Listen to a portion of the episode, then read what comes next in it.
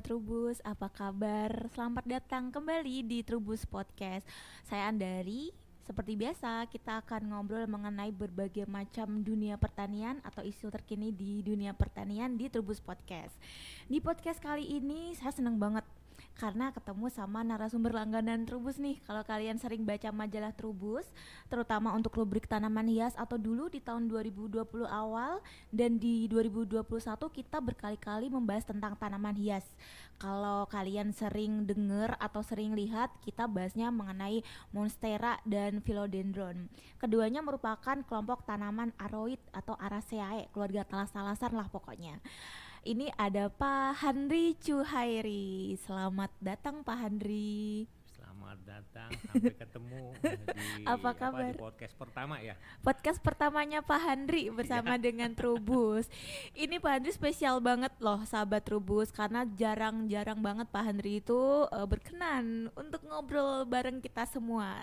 Karena kita dekat dengan Pak Handri, jadi nanti Pak Handri akan uh, ngasih tahu nih sejauh mana tren uh, tanaman hias terutama aroid saat ini. Dan juga ya pengen ngasih tahu juga nih aku ke sahabat Trubus.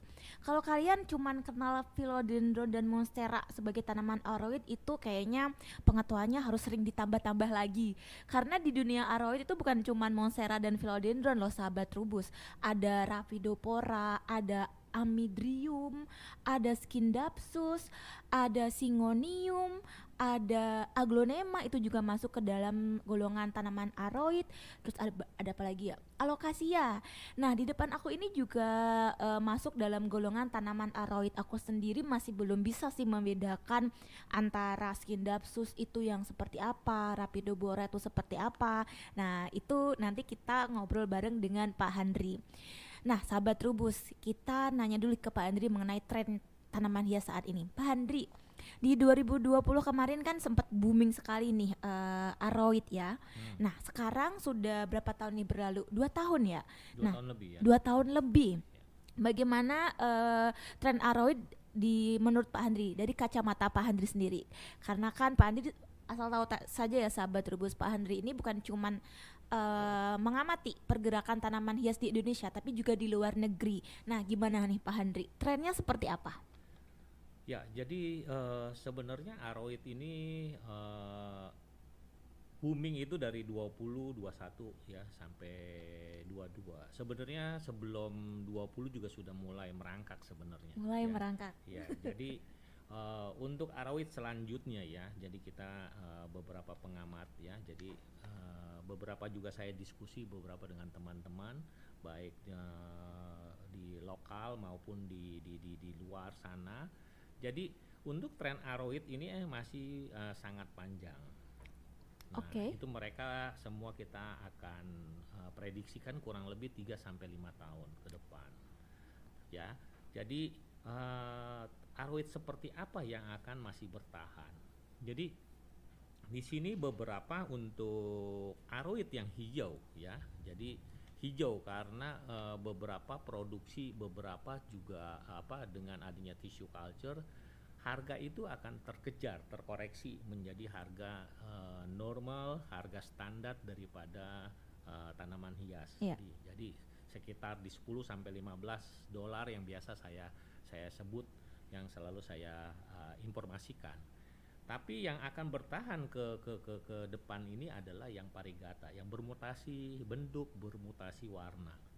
Uh, kenapa seperti itu terjadi? Ya karena memang untuk uh, populasi dengan permintaan itu tidak sesuai.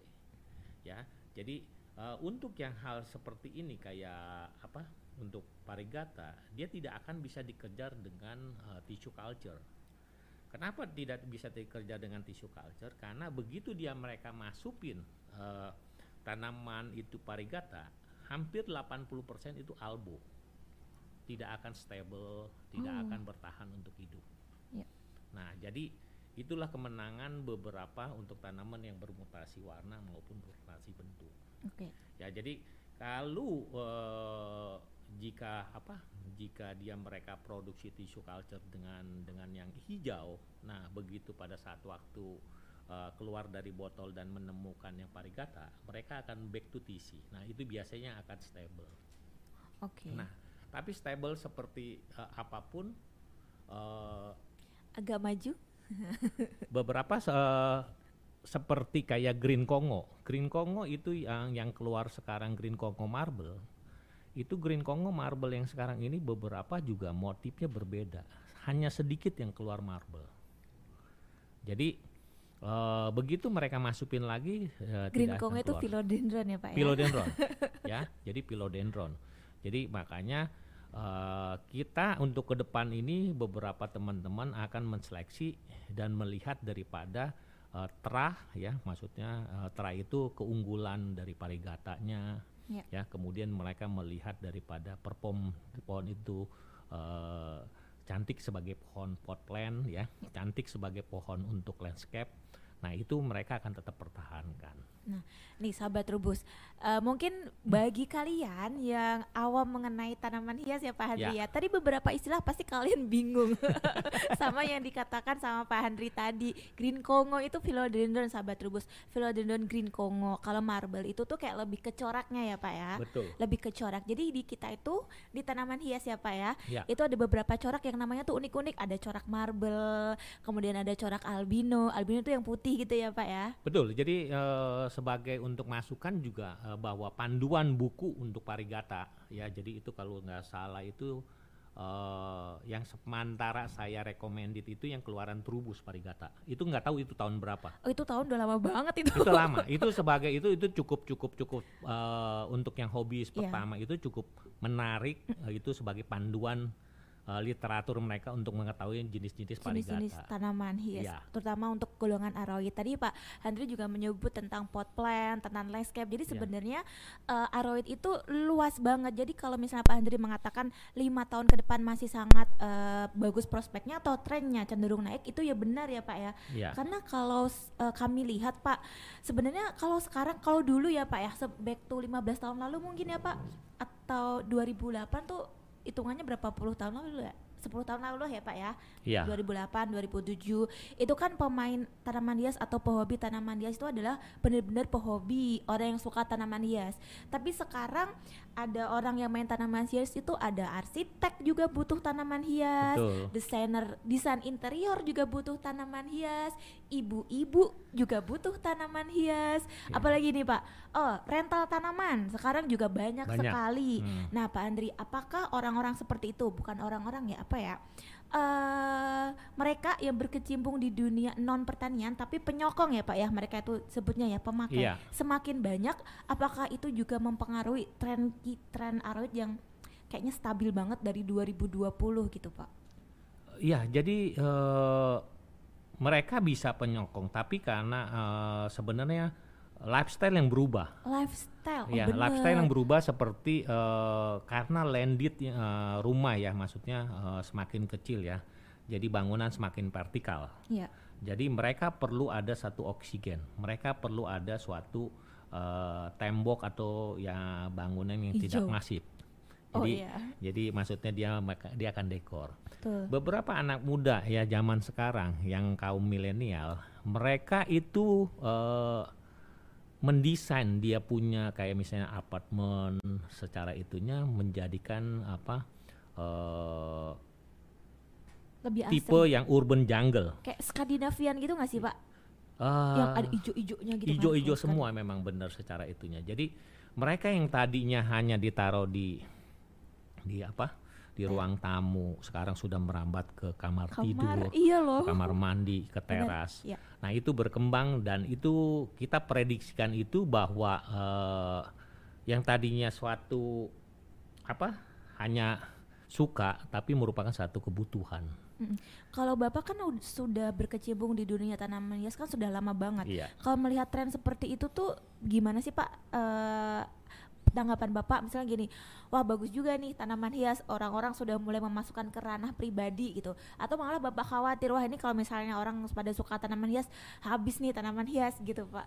Enggak. Jadi uh, mereka jadi dulu pola mereka itu kan lahan makin besar. Ya. Tapi sekarang rumah makin kecil dan kita akan apa istilahnya akan menemukan suatu uh, mereka perlu suatu tanaman yang low maintenance Low maintain. Ya, low maintain dalam pengertian ya seperti kayak aroid ya. Jadi sebenarnya mereka bisa siram berapa inihin Ya. hari ya dong.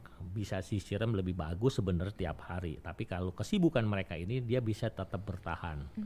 Jadi dia bisa menghasilkan oksigen yang cukup baik.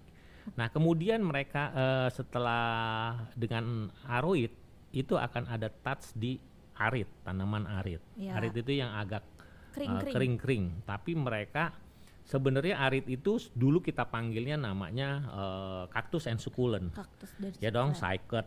Nah, itu dia. Nah, itu tapi mereka sekarang panggilnya arit. Arit. Hal sama dengan aroid pun. Sebenarnya aroid itu tanaman famili Araceae. Talas. Ya, salah secara itu. Tapi kan sebenarnya mereka itu sebenarnya dulu kita panggilnya polyet plant, tanaman dedaunan. Oh iya, foliage plant. Ya dong, kayak aglonema, Iya. anthurium, ya dong, Betul. skala tomatopilum ya, philodendron. Akhirnya mereka sebut karena berbunganya bertongkol, Ya, ber itu eh, berseludang. Aracea. ya. Nah, jadi di, dia dipanggilnya aroid, gitu. Betul. Tapi Pak, eh, kalau di luar negeri apakah hal seperti ini tuh sama gitu Pak? Atau hanya di Indonesia aja nih yang baru booming tuh sekarang-sekarang? Tapi kalau misalnya di luar negeri tren tanaman hias tuh malah lebih maju loh Pak. Misalnya gini kayak di Thailand, apakah sama dengan yang terjadi di kita gitu Pak? Hype-nya? Eh, jadi untuk di aroid ini yang saya bilang sebenarnya bukan booming di di 2020. Sebenarnya sudah jalan itu dari 2016.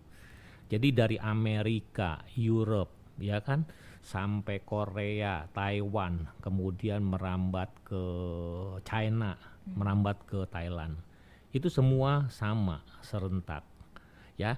Jadi dengan eh, boomingnya karena pandemik yang saya bilang, dengan adanya Covid, ya, Covid itu mem, apa mengakseleri, ya, mengakseleri yang tadinya harus 10 tahun ya dasawarsa secara itunya hanya hitungan bulan. Kenapa eh, seperti itu mengakseleri? Karena tidak ada yang berpikir di tengah pandemik seperti ini suatu virus itu mematikan suatu kegiatan manusia seluruh dunia dengan dicekam ketakutan ya nah apa yang ditimbulkan untuk kegiatan yang terkukung di dalam suatu ruangan suatu rumah ya kan suatu ruangan yang saya bilang ya itulah hobi mereka Hmm. jadi uh, hobi yang sangat menit bukannya tanaman saja sebenarnya, tapi tanaman yang cukup naik tinggi karena uh, mereka tuh dapat berinteraksi, Ya. ya kan.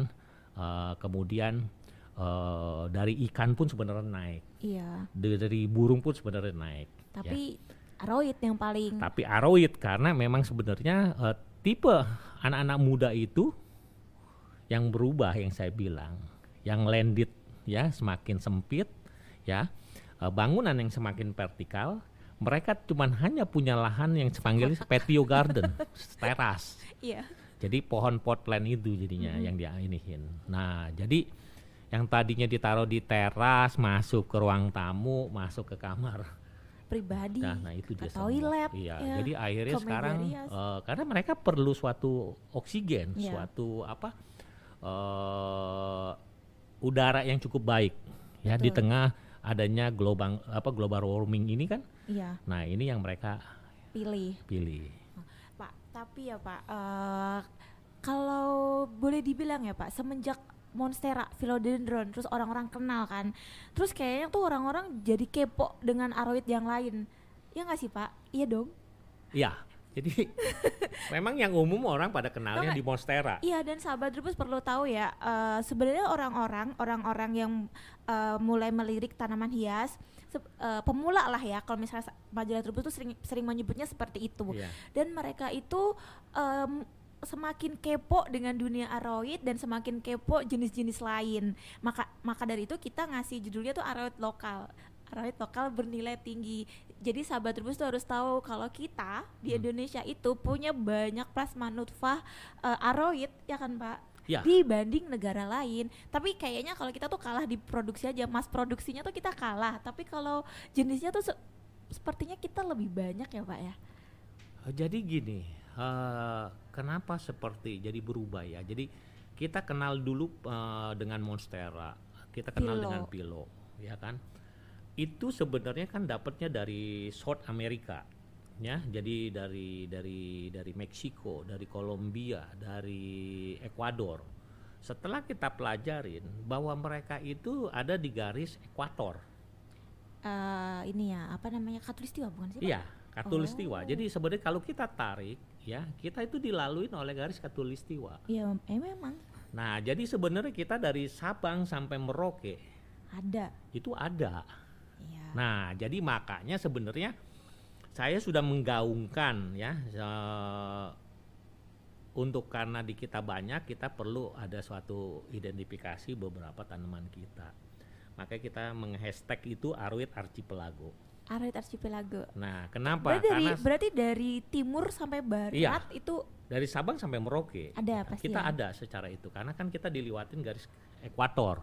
Tuh. Nah, di situ kenapa saya bilang secara itu dipanggil archipelago, saya teringat perjalanan Walase. Wah, Ke Nusantara itu kan ini semua kita punya bank data flora fauna itu ada di Inggris.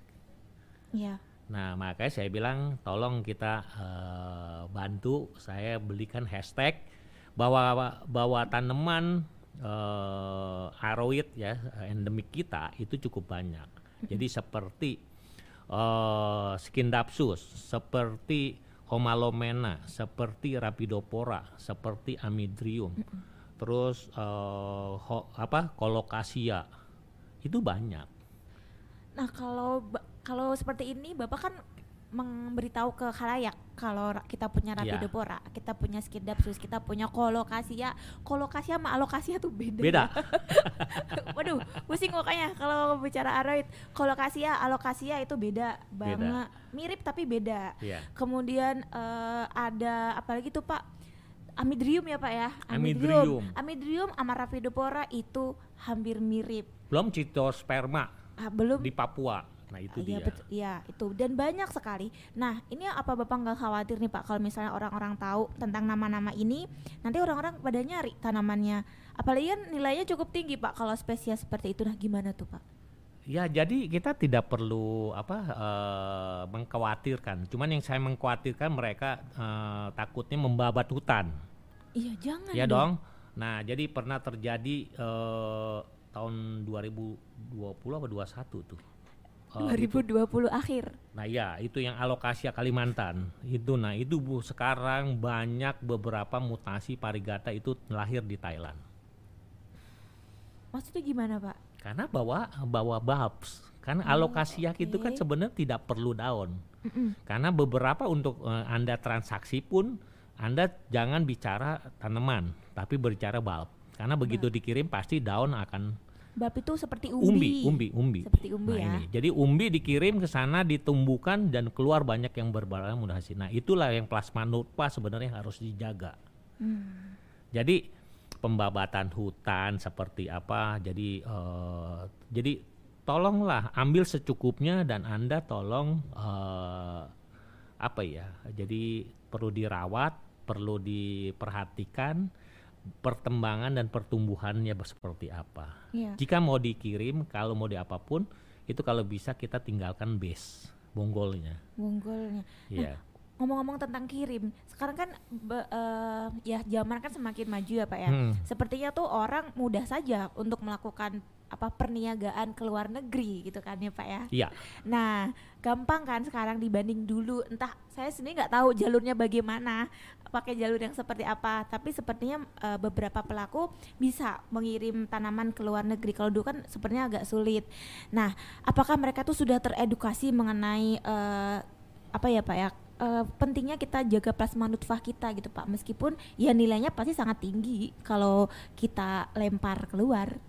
Ya, jadi sebenarnya kembali lagi kita perlu ada suatu kerjasama di antara eh, badan eh, di pertanian supaya mengedukasi beberapa eh, kepada secara lokal daerah dan sebagainya untuk Iya. menjaga beberapa kita punya spesies yang endemik kita. Mm-mm, mm-mm. Nah, jadi eh, yang kita mau kirim tuh jadi jangan sampai utuh-utuhnya kita kirim.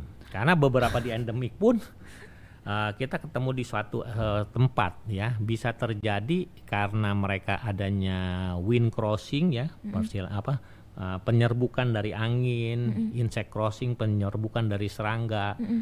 itu belum tentu sama hasilnya. Mungkin ada yang terbaik kita pegang, ada yang terburuk iniin. Mm-mm. Nah, di era digital seperti ini agak susah mengontrol kalau tidak ada campur tangan kebersamaan.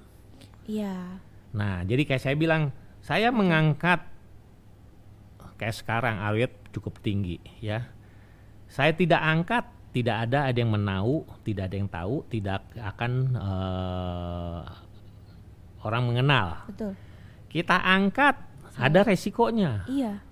Nah, oh seperti ini, yang nilai tinggi seperti itu.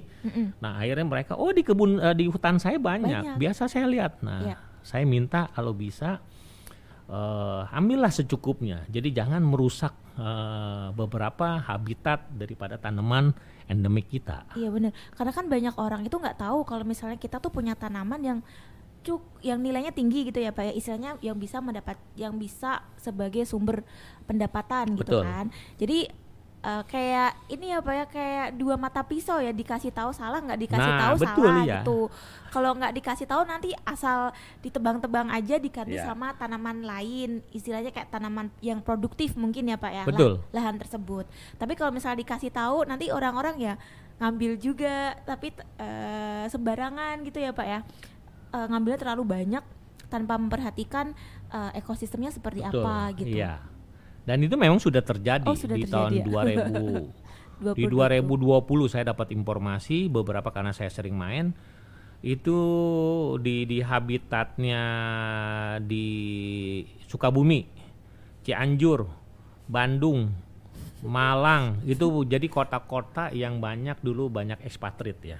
Nah itu beberapa juga kayak Monstera, kayak Philodendron, Iya, Gloriosum dan lain sebagainya itu habis di kita. iya. Ya karena dikasih tahu malah diambil. Ya karena Dikasih apalagi ini karena ini permintaan dunia ya. Jadi Iya. jadi jadi berapapun ada di habitat, kalau permintaan dunia itu akan habis. Iya. Kalau tanpa ada suatu eh, yang menanikan, yang mengembangbiakan, membudidayakan. nah, itu, Nah, kenapa, membudidayakan. kenapa ya Pak kita selalu tertinggal untuk hal seperti itu?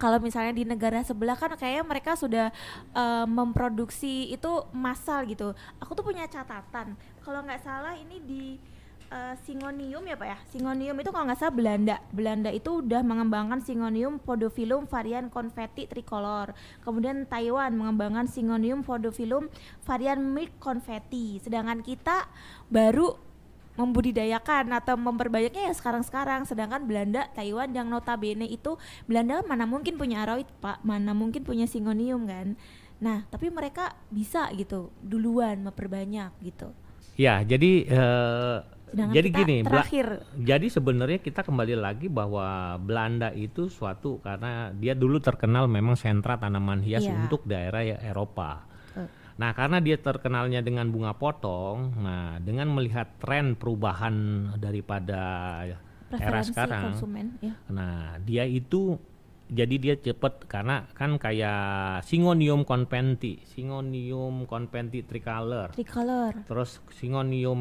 confetti, confetti. terus eh, panda itu semua dari dari dari sana, ya dari benar. Eropa. Jadi begitu karena eh, cukup cantik sebagai pohon pot plant, mereka perbanyak. iya Nah di kita karena Di kita kan dianggapnya karena kita, nah ini yang serba salah.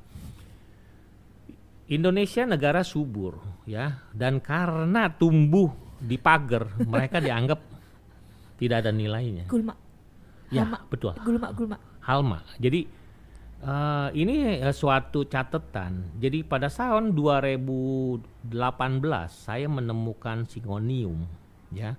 Jadi itu singonium eh, bagi saya cukup menarik. Itu podopilum. Itu ada di pagar. Saya mau dong gitu. Ya, yang mengantar saya nanti do om kita ambil gampang itu mah banyak. Hmm. Begitu saya pulang, saya nggak bawa pulang. Saya naik lagi, ya dong. Mereka selalu bilang banyak, gampang. Ntar eh, itu ketemu dan harganya juga cuma 5.000 per pot. pulang nggak nggak itu nggak bawa lagi sampai ketiga kali saya berangkat kamu nggak usah ajak saya keliling dulu saya mau ngambil pohon itu Si foto film tadi. iya karena mereka beranggap banyak dan murah Karena karena kayak nggak bernilai gitu iya ya, Pak ya? jadi sebenarnya kan kita mengejar itu sebenarnya kan kalau saya karena saya di pernah di dunia retail itu kita akan mengejar harga yang benar-benar yang yang yang apa yang eh, terjangkau Iya. tapi kita main Banyak. quantity Iya. Nah itu, makanya kan saya bilang segmen untuk ditanam pun sebenarnya sama dengan di retail maupun di produk-produk lain. Betul. Kita akan mengejar di piramid paling bawah Iya, karena pangsa pasarnya itu cukup besar, bener. Lebih luas. lebih luas, lebih melebar, nah lebih banyak. Nah ini dia. Iya Jadi kan? eh, nilai tidak tinggi, tapi kita main quantity. Nah, ini dia, Produksinya. produksinya. Iya. Nah itu suka suka heran di kita itu sebenarnya selalu eh, di belakang gitu ya pak ya Iya. Kalau di Amerika seperti yang tadi tren Android kan sebenarnya sudah dari 2016 Hmm. dari Amerika kemudian bapak bilang juga di Korea. Sedangkan itu kan negara-negara yang iklimnya dingin. Korea kan juga iklimnya dingin gitu tapi mereka sudah melirik tanaman hijau gitu. Sedangkan di kita mungkin udah keseringan lihat yang hijau-hijau jadi ya udahlah biasa aja gitu. Eh kemudian pas pandemi eh, karena orang har- harus ada di rumah akhirnya eh, cari yang hijau-hijau baru deh eh, tanaman itu terdongkrak untuk naik gitu Iya, karena sebenarnya terdongkrak naik untuk hijau itu jadi permintaan dunia. iya. Karena mereka lebih menghargai daripada yang original. Nah, dan juga beberapa eh, orang luar dulu eh, tanaman parigata itu dianggap sebenarnya kelainan. tanaman sakit Ya tanaman sakit atau yang mereka yang selalu omong itu, oh ini karena dikenain hormon dan obat. Mm-mm. Eh, tapi kita di Asia Tenggara, khususnya Taiwan, khususnya Thailand, khususnya Filipina, bahwa parigata itu itu sebenarnya karena mutasi genetik di alam Iya. yang bisa menjadikan dunia ini penuh warna, Mm-mm. ya. Jadi penuh warna. Jadi yang saya bilang ini eh, mereka keluar kayak misalnya beberapa kayak hookery pink. Hukeri itu anthurium Iya, andorium. andorium hookery pink itu pertama kan parigata. Begitu Iya. itu mereka berikan warna merah. iya Jadi di aroid pun nanti akan mungkin bisa terjadi seperti itu. Kalau di habitatnya ketemu beberapa pemberi warna untuk menjadikan pink. Biasa itu ada darah merah dan darah black. Oh oke, sebagai warna. Ya, makanya sebenarnya perjalanan ini masih panjang. Ya, jadi kayak kemarin saya ke Thailand bahwa bagaimana ini ke depan ya. Jadi mereka eh, sebenarnya sama dengan di kita. Jadi ter- tergantung dengan populasi dan juga tergantung dengan demand. Populasi yang yang yang yang sangat terkontrol itu adanya di Parigata. Oke. Nah, jadi sebagai contoh, kenapa dia bilang dia bilang ini? Oh, bisa ke depan masih bertahan karena beberapa kayak contoh di Amerika. Amerika di negara bagiannya A ya, dia baru masih minta philodendron seperti ini. Tapi negara bagian B masih minta monstera seperti ini.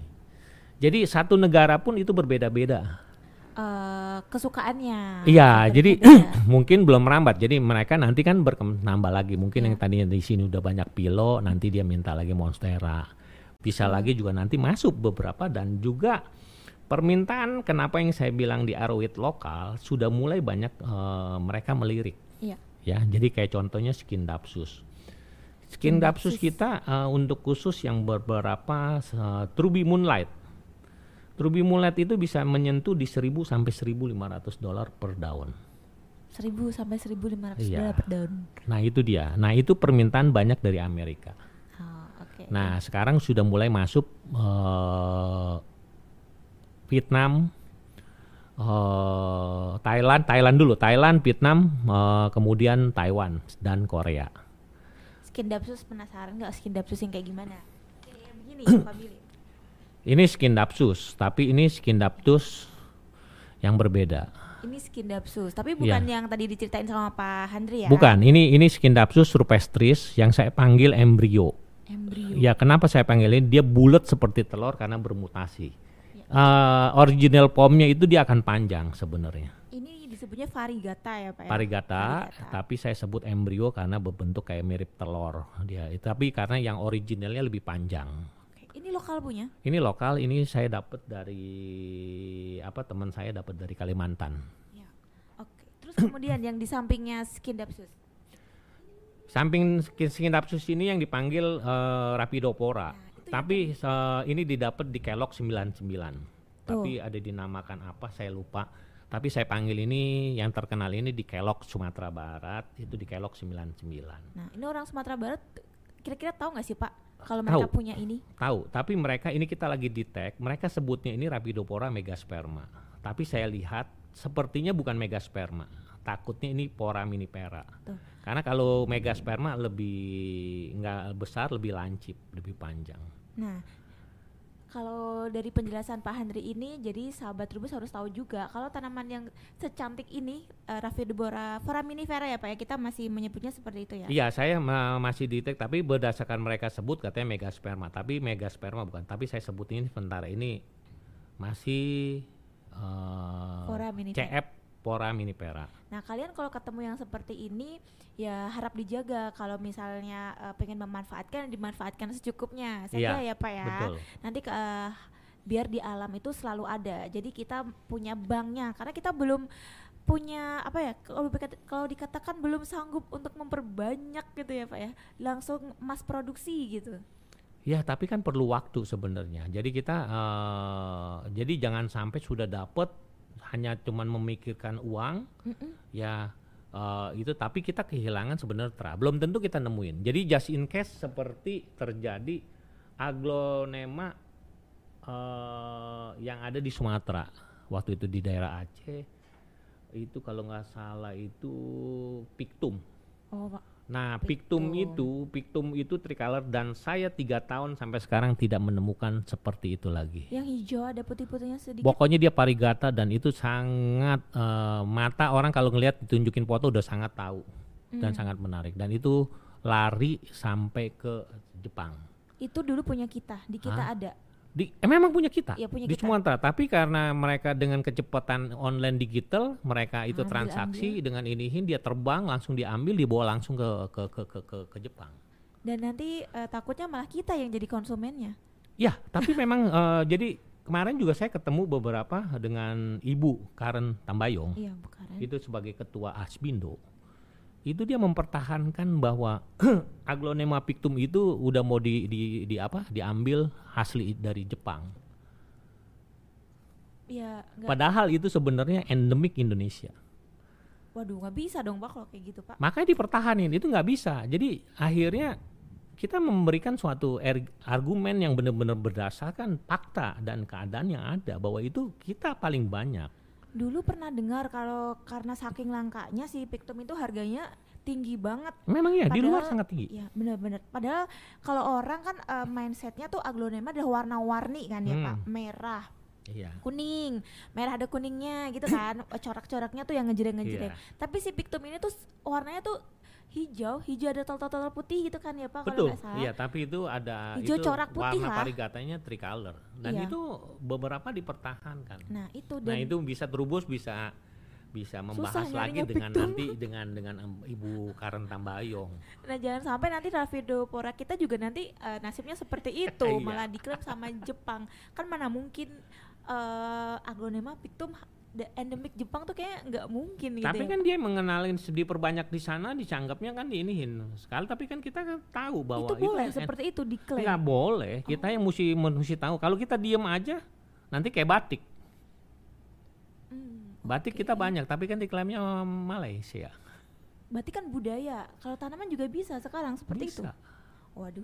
Nah, takutnya kalau ketidaktahuan dan ketidaktahuan kita karena juga tidak ada asosiasi yang agak susah lihat sa- aduh itu sayang banget dong pak bukannya sangat sayang sangat disayangkan. Sangat disayangkan sedih. Makanya saya bilang banyak saya teriak makanya saya bilang sebagai pisau dua pisau. Jadi kita nggak angkat nggak tahu diangkat lebih salah lagi nah iya itu dia Kalau nggak dikasih tahu nanti orang sembarangan ngasih harga. Harusnya harganya bisa tinggi tapi dikasih harganya rendah banget.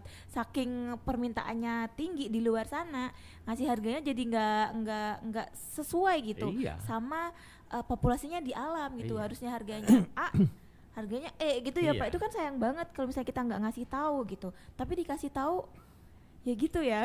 Nah, pokoknya tiga tahun sampai saya mencari seperti itu tidak ada. Oke. Nah itu bagaimana? Nah kayak contohnya juga beberapa tapi kita ketemu ya kayak Rapidopora, Megasperma yang saya panggil superstar. Itu sudah sempat saya perbanyak dan sudah banyak iniin. Itu di habitat kita tidak temukan lagi. Tapi saya tidak bawa yang sekarang. Dan saya sekarang ada hanya sebagai mother dan kecil sekali. Oh. Karena sudah saya bagi-bagi beberapa teman-teman. Kalau Bapak kan eh, karena sudah lama juga, jadi bijak lah ya Pak ya kalau untuk eh, apa memperbanyak kemudian memperkenalkan keluar. Nah kalau orang-orang baru nih sejauh mana sih Pak edukasi mereka terhadap tanaman Saya sudah aroid banyak. lokal kita gitu Pak? Saya sebenarnya sudah banyak. Sebenarnya saya juga dengan dengan dengan apa hashtag Aroid Archipelago tolong masukin supaya kita bisa data. Ya. Kedua juga dengan saya membawa hashtag original Indonesia. Yang terakhir ini karena banyak Hashtag ya hashtag semua saya karena eh, itu eh, milik kebersamaan di kita untuk di setanah air Iya. di Nusantara ini supaya kita bisa mengetahui itu didapat di daerah mana dari Sabang sampai Merauke dari barat sampai ke timur. iya. Nah ini yang yang yang kita harapkan. Begitu sekarang dengan banyaknya hybrid, saya membawa hashtag hybrid original Indonesia. Oh iya benar hybrid. Dan sekarang kita Jadi saya punya tiga hashtag. Hmm. Ya, Aroid. Aroid Archipelago itu khusus khusus beberapa endemik kita, SP-SP kita. betul. Terus kemudian original Indonesia kayak Rotondum, ya itu original. Aglonema rotundum Ya, Aglonema Rotondum itu kita bawa pakai hashtagnya original. original. Nah kemudian dengan banyaknya penyilang, banyaknya yang sudah mengadakan pemulihan tanaman, saya minta dibawa dengan hashtag hybrid original Indonesia. Iya. Hybrid itu kebanyakan antorium ini ya, kuping gajah. Ah, iya, sekarang hybrid. ini jadi eh, jadi kayak kayak hybrid original Indonesia itu kayak aglonema Pak Greg sudah ngawinin, tomatopilum Pak Greg. Iya. Kemudian dengan eh, kuping gajah, antorium, clarinerpium, antorium, crystallinum. Kristalin. Nah, itu udah banyak sudah banyak yang dihasilkan oleh beberapa dari dari dari daerah kita dari Ciko dari apa eh, Ciapus, Bandung maupun dari Malang. Nah, kalau yang seperti ini belum ya, Pak ya? Belum, karena kita, kita. mesti mesti perbanyak. Jadi kenapa di lahan saya saya juga terima kasih kepada hunter dan runner yang memberikan kepercayaan Betul. uh, tanaman uh, kepada saya. Jadi saya perlu waktu, saya perlu apa? neliti, saya perlu mengontrol perkembangannya. Jadi begitu setelah ada duplikat baru kita akan kembalikan kepada uh, teman-teman supaya sama-sama megang. Oh, ini apa nih Pak yang di sini? Dia Yang besar. ini Rabidopora uh, Pora minipera Pora yang minipera. ya, ini yang panggilnya yang superstar. Superstarnya mungkin bisa diperbesar nih. Eh Iya. Fora minifera superstar sebutnya. Rapidopora Pora minipera. Raphidopora Superstar. Fora minifera superstar. Kalau yang Arigato. tadi Raphidopora Fora minifera aja. Eh, sementara saya namakan kelok 9. Kelok 9. Iya, Karena jadi- ditemukannya di kelok 9. Tap- iya karena ditemukan kelok 9. Tapi kalau nggak salah dari ada orang sana yang memberikan nama apa saya lupa deh. Nama lokal. Nama iya namanya apa ya saya lupa tapi saya masih masih masih apa masih memberikan nama eh, asal diketemukan Kelok 9. kelok 9. Kalau yang ini Yang ini dari Kalimantan. tapi ini warnanya lebih terang ya, Pak ya? Iya. Kalau yang Foraminifera kelok 9 ini dia variegata tapi dominasinya hijau. hijau tapi dia ada yang yang yang yang superstar putih. Putihnya lebih dari putih dari ini. Oh, kalau ini ini ini cantik sekali. Iya. Ini asli dari alam Iya, mutasinya. Kalimantan. Dari ini dari Oke. Kalimantan. Oke. Wah, ini Kalimantan Barat dan ini udah di tempat saya setahun lebih. Jadi dia tetap ini saya mau menunggu dia punya mature daunnya bener dia ada hole-nya nggak nih lobang-lobang di sini. Pak, ini cantik seperti ini orang-orang sudah pasti banyak yang melirik kan, Pak? Iya. Jadi mereka udah banyak yang minta tapi saya bilang cuman ada satu, saya belum perbanyak. Iya. Jadi karena saya menunggu mau daun mature, saya mau lihat ada hole-nya nggak gitu. Kenapa? Kenapa harus nunggu eh, ada hole-nya atau enggak? Karena mungkin Raphidopora hampir mirip kan seperti Monstera juga. Dia ada bolong-bolongnya Iya, gitu. ada bolong-bolongnya. Oh. Tapi kan saya tahu uh, bolong-bolongnya uh, bener yang sesuai dengan gambaran kita. Ya dia rapi. Kayak ini juga kan udah mulai ada yang bolong. Iya, ada bolong-bolongnya. Nah, ini dia. Iya, memang. Di beberapa lembar daunnya Iya, itu bolong mulai asli, bolong. bukan digigit serangga. Iya, ini juga kan udah mulai bolong. Oh iya. Oh oke. Ini asli dari kita yang sebelah yang deketnya bapak itu termasuk apa? Ini Scindapsus officinalis. Oke. Ini juga dapat di dari Kalimantan. Skindapsus itu orang suka nyebutnya eh sirih gading bukan sih pak atau beda? Bukan beda. Epipremnum ya kalau sirih gading. Iya, Oh. Epiprenum sirigading. Oh kalau yang Ini Skindapsus beda. Scindapsus ini enggak bukan. Oke. Dari? Ini dari Kalimantan. Ini Kalimantan dan ini udah setahun lebih. Saya cuma mau mengetes dia maturity seperti gimana. Apa maksudnya dia rambatan stable nggak parigatanya. Tapi begitu mereka nanti stable baru kita akan cutting cutting cutting. Dan ini banyak juga yang melirik. Pasti. Semua karena ini rata-rata yang saya bawa belum saya potong, belum kalau yang ini sudah saya potong karena sudah mulai saya perbanyak. Ini kalau yang lain sudah dipotong-potong Ya. ini, sudah Nah, dipotong-potong. ini yang dari Sulawesi. Ini apa pak? Epiprenum pinatum. Eh, Tapi ini daunnya SP. lebih kecil ya? Iya. Lebih kecil Tapi ini dia akan besar. Ini masih kita dapat di habitat kecil karena saya lagi masih apa? Eh, stabilnya parigatanya ini masih sektoral. Kadang-kadang satu sisi sana keluar, satu sisi sini tidak keluar. Ini sahabat rebus biar kelihatan. Oh di bapak, di aku aja ya. Ini epipremnum. Eh skindapsus ya, skindapsus. Epiprenum itu Epipremnum yang dari Sulawesi. yang dari Sulawesi. Jadi eh, daunnya teksturnya seperti ini. Epipremnum. Boleh tahu harganya nggak sih pak? Saya belum tahu masalah ini. Jadi kita habitat untuk kita lepas itu nanti kalau memang stable kadang-kadang kita eh, memang agak beberapa itu nilainya cukup cukup tinggi yang kita ini karena berdasarkan populasi yang ada ya Eh, jadi kita di samping itu juga kan berapa yang kita mau cetak berapa yang kita mau lepas itu juga menentukan Tapi yang pasti nilainya tinggi. Eh, saya tidak bicara tinggi dalam ini harga masih terjangkau dan bisa ya, ditanikan. Jadi kalau tinggi pengertian takutnya terlalu mindset dengan dengan dengan apa? Dengan banyak yang beredar ya, ya tinggi itu wah bisa ratusan Bu, ya itu tidak. Ngerti nggak? Iya. Dan aroid aroid aroid lokal ini bisa kita temukan hampir di sekitaran kita ya pak ya. Iya. Jadi harus harus hati-hati benar sahabat rubus. Kalau mau memanfaatkan, manfaatkanlah dengan baik.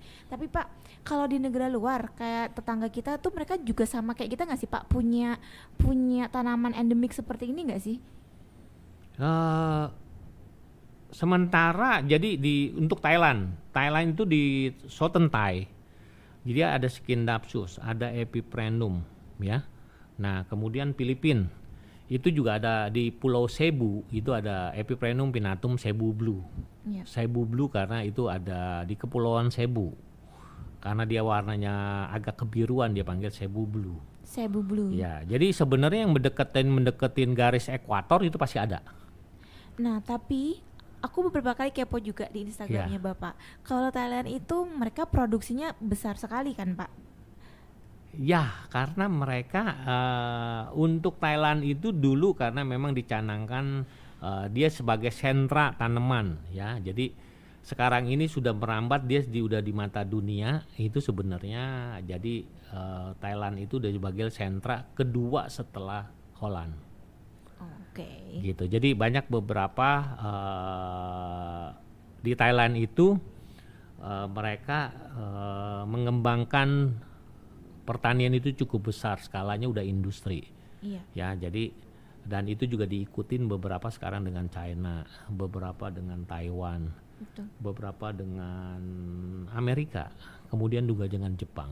Dan kalau di sana nurserynya beda dengan nursery di kita. Kalau di sana hamparan gitu. Kalau kita eh, nursery itu eh, berpagar. Iya, pokoknya mereka itu kita beda. Pokoknya skala kita kita kita tuh lebih lebih apa skala pekarangan, skala sebidang tanah. Iya. Kalau di sono bukan sebidang lagi gitu, jadi udah lautan. Jadi kalau kita produksinya masih semeja, dua meja, kalau mereka produksinya udah banyak. Banyak, Dan itu iya. kalau kita datang ke nursery di Thailand itu beda kalau kita datang ke nursery di kita. Kalau nursery di kita tuh pasti tertutup kan kanan kirinya Iya. itu pasti ada tembok aku nggak tahu tuh Karena buat pengamanan. ya buat pengamanan pasti ada temboknya tapi Iya. kalau misalnya di kita eh, kalau misalnya di luar itu nggak ada Ya cuman hanya pembatas lah sebenarnya Pembatas cuman biasa. pembatas apa eh, Itu bedanya. antara tanah sebelah dan tanah dianya gitu. itu bedanya antara nursery kita dengan nursery di Thailand Iya. tapi pak eh, apa sih pak sebenarnya eh, harapan bapak dengan kita ngasih tahu nih orang mengenai aroid lokal gitu Jadi eh, kita mengetahui bahwa kita untuk apa eh, mengenalkan bahwa flora kita itu sebenarnya banyak ya variannya. Yang kedua juga dengan hashtag seperti yang tadi saya sebutkan itu supaya juga kita dikenal di mata dunia.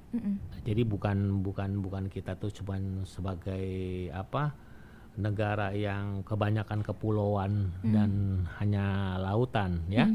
Tapi kita punya juga ada floranya yang sangat beragam ya. Karena kita sangat bersyukur dilewatin dari garis ekuator ternyata dari dari Sabang sampai Merauke itu semua kita punya ada dari Jawa, dari Sumatera ya, dari Kalimantan, Sulawesi, Papua. Itu kita punya Amidrium, kita punya Skindapsus, kita punya Homalomena, kita punya Rapidopora, kita punya eh, Colocasia, Citosperma. Ya, sangat beragam. oke. Nah, Nah, dan semuanya itu harus kita jaga dan jangan sampai kita ngambilnya sembarangan jadi nanti kita nggak punya apa-apa seperti na- seperti nasibnya si aglonema pictum ya pak? Ya, jangan sampai nasibnya seperti itu nanti lama-lama diklaim sama negara lain kita jatuhnya nanti akan jadi konsumen lagi betul.